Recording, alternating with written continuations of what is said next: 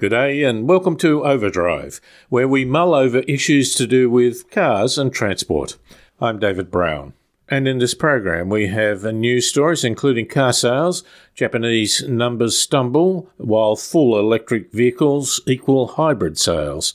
Australia gets another bite at the cherry, and Toyota's small SUV to go all hybrid. And in our feature stories, we talk more at length about the new Chery Omoda 5 on the market, including Dean Oliver and his appraisal of its design appeal. And we review the Genesis large sedan, the G80, with an all electric powertrain. It's a beauty. For more information, go to drivenmedia.com.au. This program was first broadcast on the 11th of March 2023, and we begin it with the news.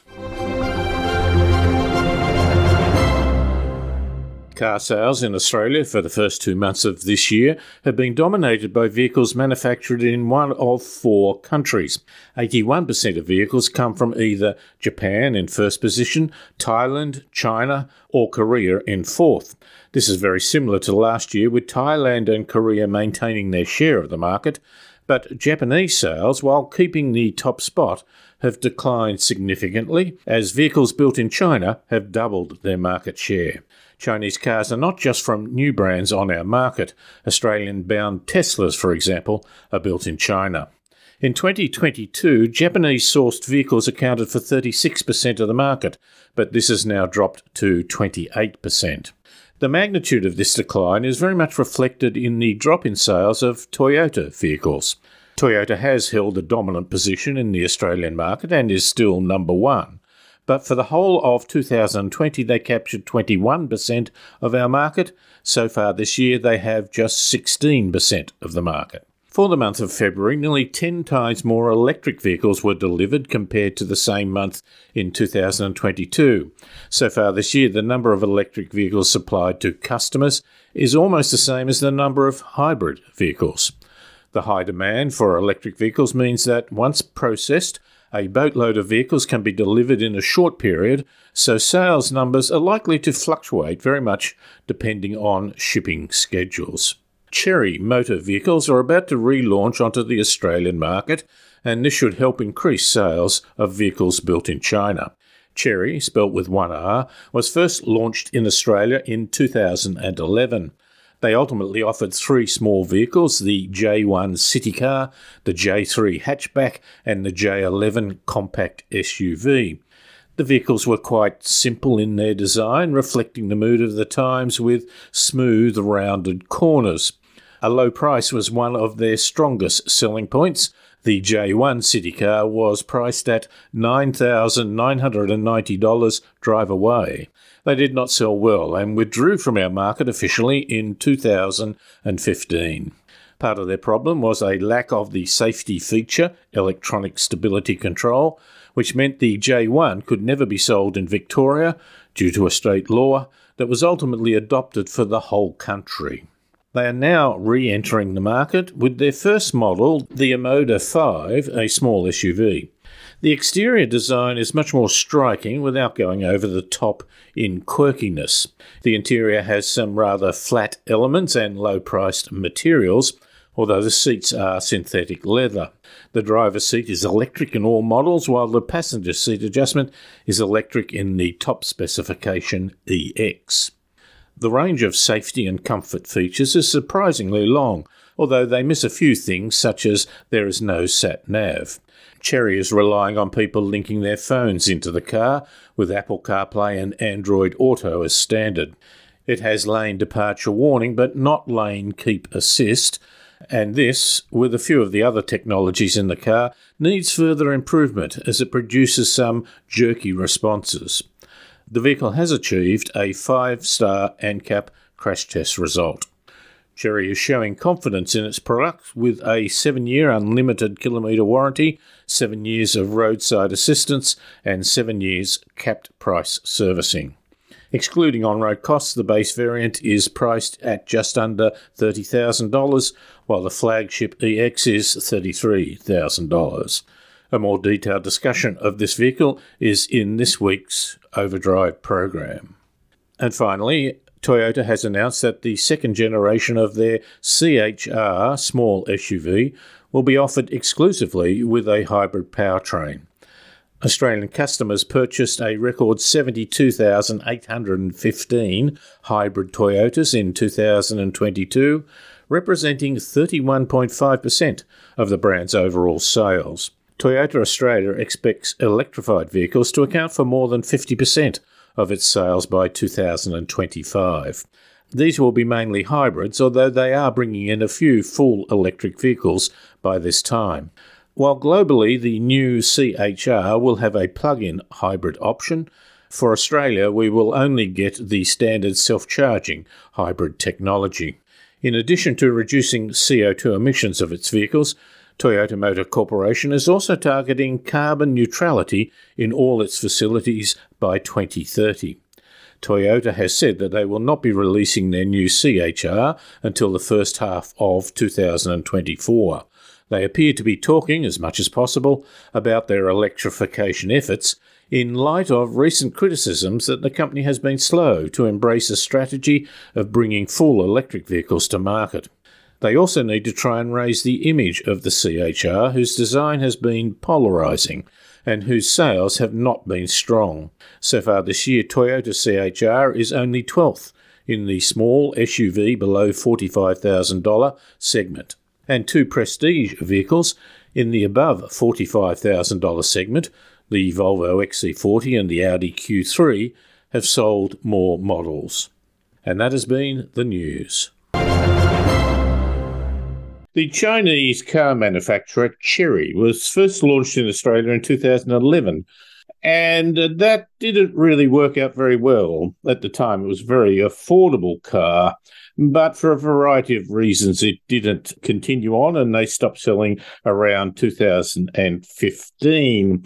They bounced back into the market. And when they first came onto the market, it was perhaps a car for the time. Is it a different beast altogether, particularly on how it looks and its overall design philosophy?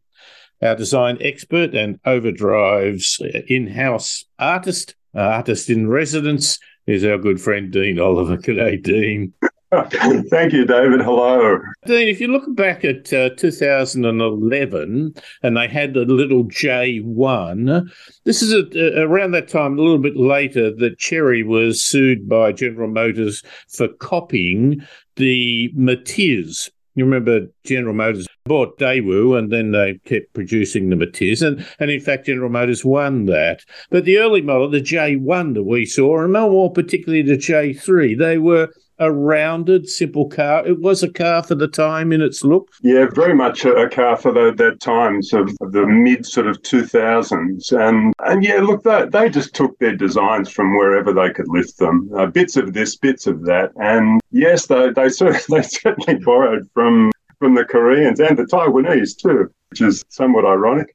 And uh, yeah, the the cars look they're anonymous little cars, and uh, I must say I was aware of them, but they weren't very high on the radar. And, uh, and then, yes, as you say, they just sort of disappeared. But here they are back again. What's the model called, David? It's the the Omoda Five. Let's pass on that just for the moment. but but you, you'd have to say this SUV-ish looking vehicle it has, I think, a degree of balanced style about it. First impressions were, oh no, here we go again. But uh, look, on reflection and spending a little bit of time with it, I'm, I'm starting to actually enjoy the shape. And by their own press release says uh, it's an uh, avant-garde face and an intelligent uh, design. And uh, it certainly is avant-garde. And uh, the grille, the, front of the car is quite interesting, I think, from a design point of view. Um, uh, the, the the design of the of the grill they've uh, utilized a kind of gradient by their own description a gradient design of diamonds and uh,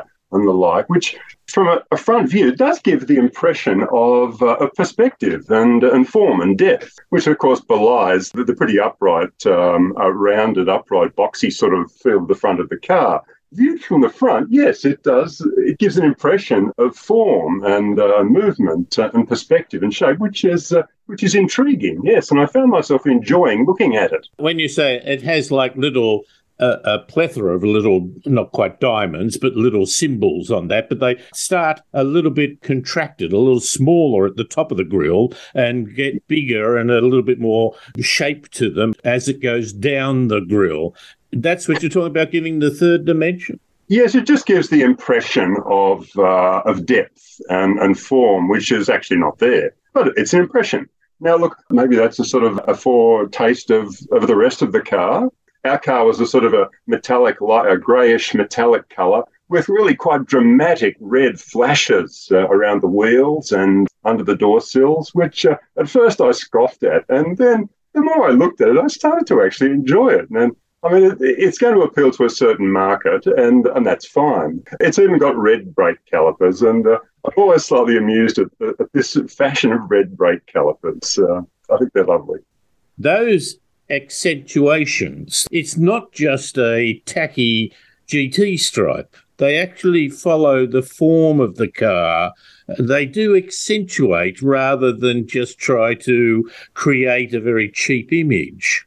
Is that a fair reflection? Yeah, fair comment, David. And um, uh, it would have been easy just to have put, you know, the good old GT stripe along the, the roof or down the side or angled along the front uh, quarter. But no, they've actually looked a little bit further than that, and uh, and the shapes kind of set off the pretty dramatic rear three-quarter view of the tail lights, which do look like they could have been borrowed from other manufacturers. There's hints of other other design there, but uh, interior. Does that deserve the same reflection? Yeah, look, uh, comfortable. I found myself pretty comfortable. Uh, the seats uh, look good and uh, they're quite comfortable, good headroom potentially good legroom, but spoiled a bit by a large rectangular centre console, which for me spoiled the interior.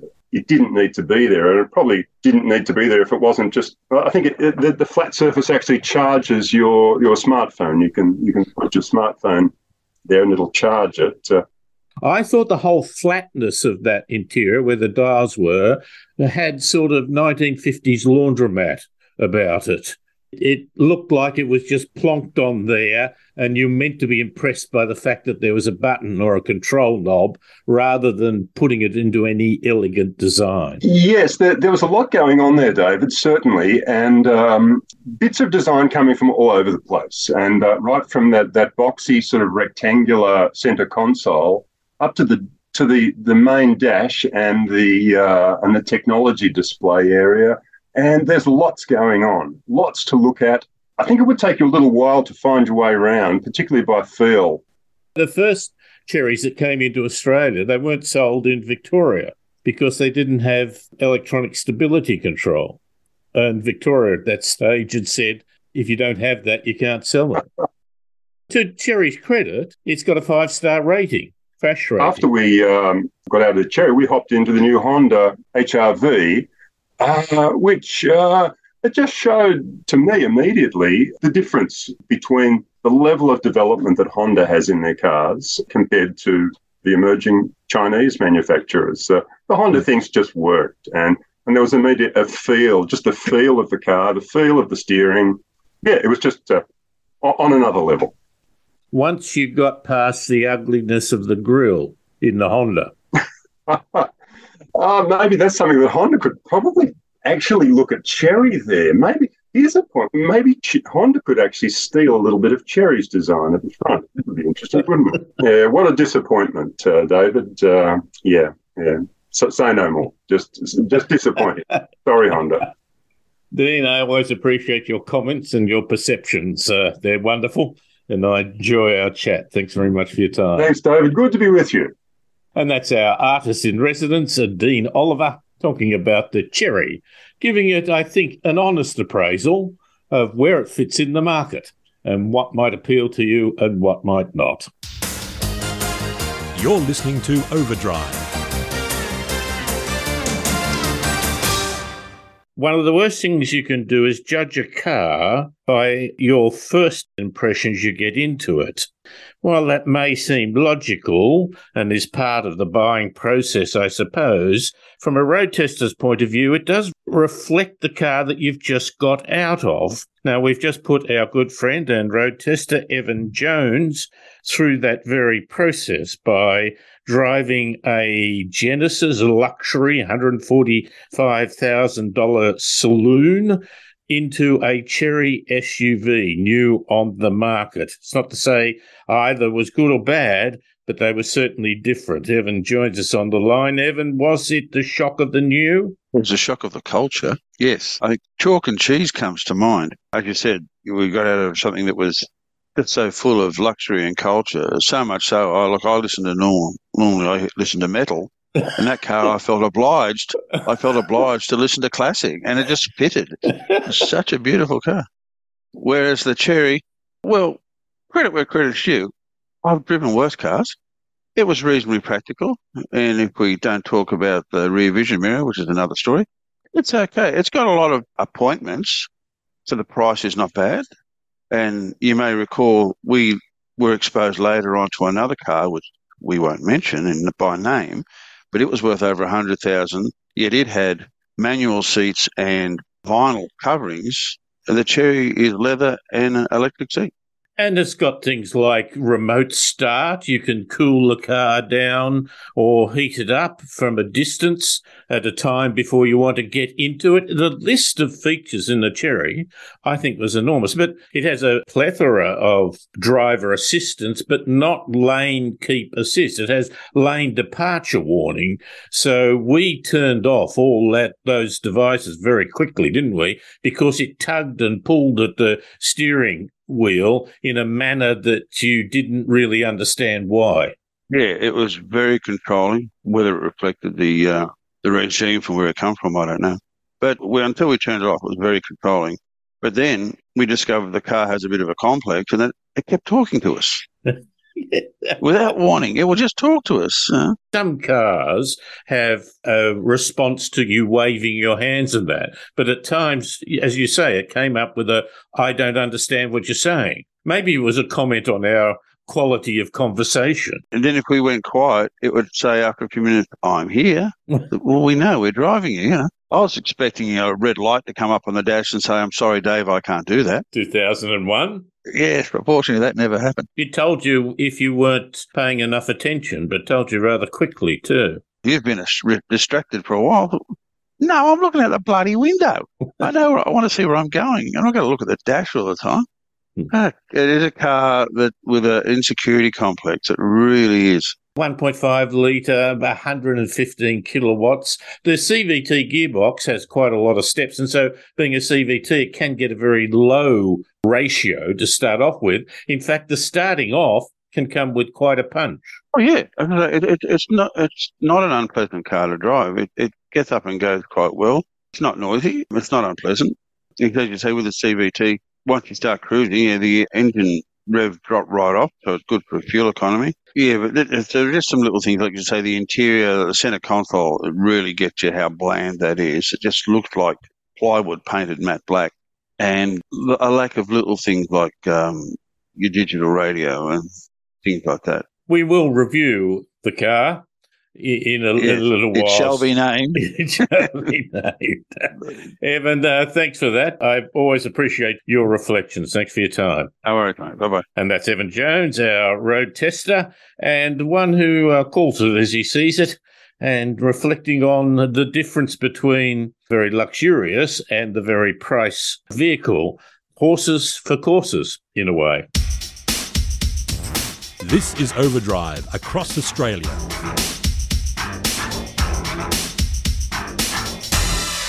I have just spent a week in the all new Nissan Pathfinder and I have to say, I am impressed. First thing you notice is that bigger than you realise, both outside and inside. The top model TIL comes with a full shopping list of safety, little luxuries, and comfort features. Front two seats are like a lounge chair with multiple adjustments available and both heated and cooled. The middle two seats are equally comfortable, and the third row, while okay, are best left to shorter trips for younger passengers. The model we drove has a clever all wheel drive system and is powered by a 3.5 litre V6 petrol engine. There's no hybrid version though. Transmission is smooth 9 speed automatic transmission that always seems to be in the right gear. Economy can be relatively frugal or heavy depending upon circumstances. It will coast easily around town, which is a good thing. Driving the Pathfinder is easy, but the overbonnet view is a little restricted. The internal layout works well and looks impressive. One thing I can see this being is an ideal family SUV that likes to go on snow holidays or tow a smaller boat or caravan. Nissan Pathfinder TIL is priced from 80277 plus seizure costs. This is Motoring Minute, I'm Brenna Fraser. You're listening to Overdrive.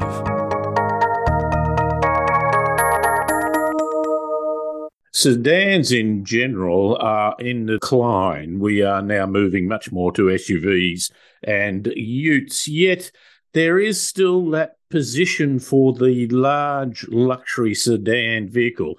Do you want your Prime Minister to be jumping out of a big SUV or a low slung, elegant sedan?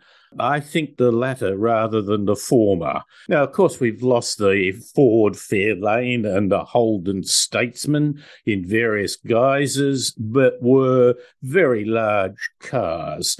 But there are still a few on the market, and there are a couple that are becoming electric vehicle. From the Hyundai group, the Genesis, their luxury brand, comes the G80 large sedan, and they have made it into an electric vehicle. Does it meet the elegance that it deserves or that we want?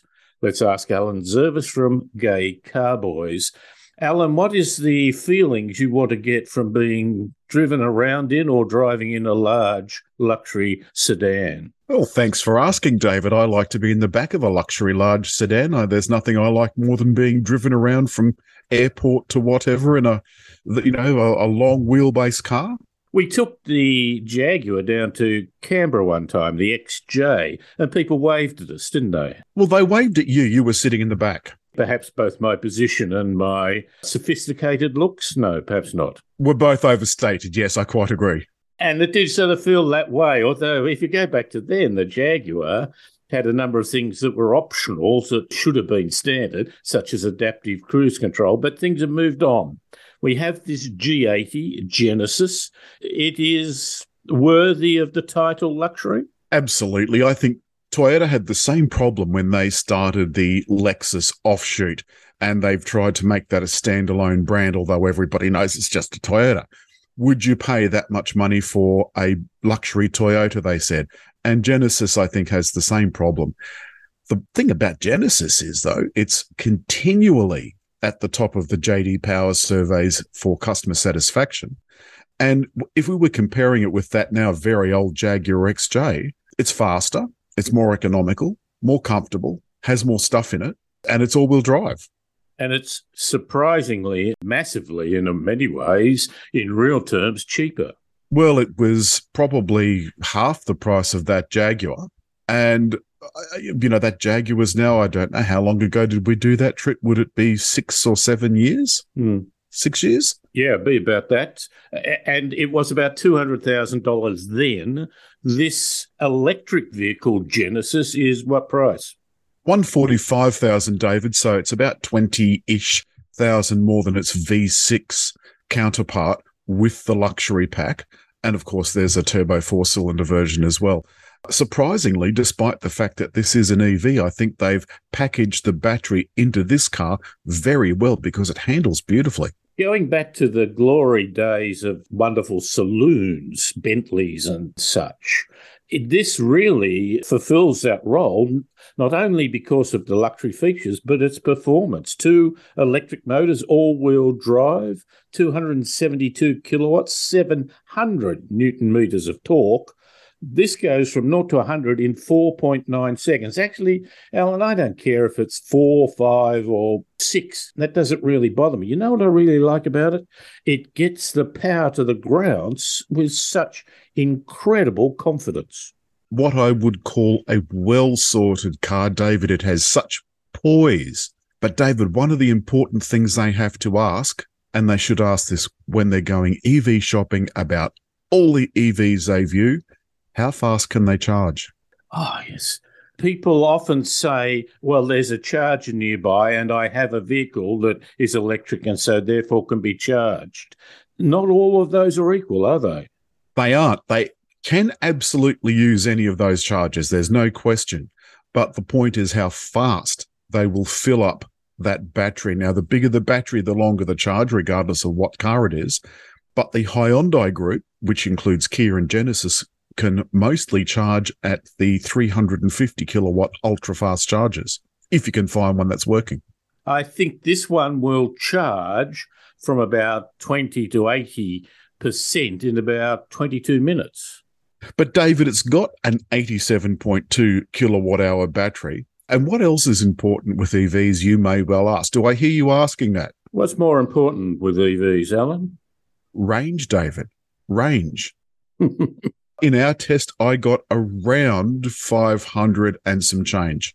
Oh, really? I didn't do quite as well. I wasn't particularly hooning, but I was driving down a lot of motorways at 100, 110 kilometres an hour. I sat for an hour in that car and did some work. And you know why it was great? Because I could leave the air conditioner on without making noise and without making pollution. There's a power point in the back under the back seat, and you can also plug in the auxiliary charger for the V2L outside. Now, this car does have solar panels in the roof. The glass panel takes the place of uh, where your sunroof normally would be, so we don't have a sunroof. And it doesn't really seem to add a lot left it parked outside, and it will add a small amount of charge. But I think really it's a gimmick. Uh, we've seen that in the past with that Mazda 929 from, gosh, would that be 30 or so years ago? Mm. And it had a solar powered sunroof, small solar powered sunroof, and that would power the internal fans to keep the car's temperature down. I looked at our car. It had about nine and a half thousand kilometres on it from uh, running, and it said that it had produced the solar panels had produced about two thirds of a full charge who knows exactly where that nine and a half thousand trips were and how much of that was out in the sun. But it suggests if you get 100,000 kilometres out of the car, you're probably only going to get seven or eight full battery charges. But it is a portent of things to come, perhaps? Well, I think uh, more importantly, if you were trapped out on the Nullarbor, you could probably run the air conditioning at least and keep yourself alive. Okay, yeah. So, yes, it is a portent of things to come, but I think more importantly, the technology that's in the car now will serve it well for a decade. And that was Alan Zurvas from gaycarboys.com talking about the Genesis G80. It's still wonderful to have an elegant saloon on the market with much of the latest technology, including being an all electric vehicle with that glorious surge of power with comfort and stability. You're listening to Overdrive. The Hyundai Santa Fe has been very popular over the years. Late last year, they upgraded the models and added a hybrid version in two top models. The hybrid engine is a 1.6 litre turbo, four cylinder petrol engine with a six speed automatic transmission. It also comes exclusively in all drive versions. Power is 169 kilowatts and torque is 350 newton meters from an impressively low 1000 RPM. This makes for quite smooth and relaxing driving, but allows for some zippy acceleration when asked. Economy is around 6 litres per 100 kilometres, which is excellent for a mid to large 7 seat SUV. I drove the top model, the Highlander, with 6 seats, and it lacks for nothing in the way of safety, comfort, and luxury. I like the blind spot camera that comes on the dash when the indicator is on. It's useful, clever, but shouldn't replace the good old fashioned glance over the shoulder. The two middle row seats look prestigious. Like most SUVs, the size is much better as a 5 seat, or in this case, a 4 seat family runabout. The hybrid Santa Fe Elite is priced from 63,000 and the Highlander from 69,550 plus usual costs. This is Motoring Minute. I'm Brianna Fraser.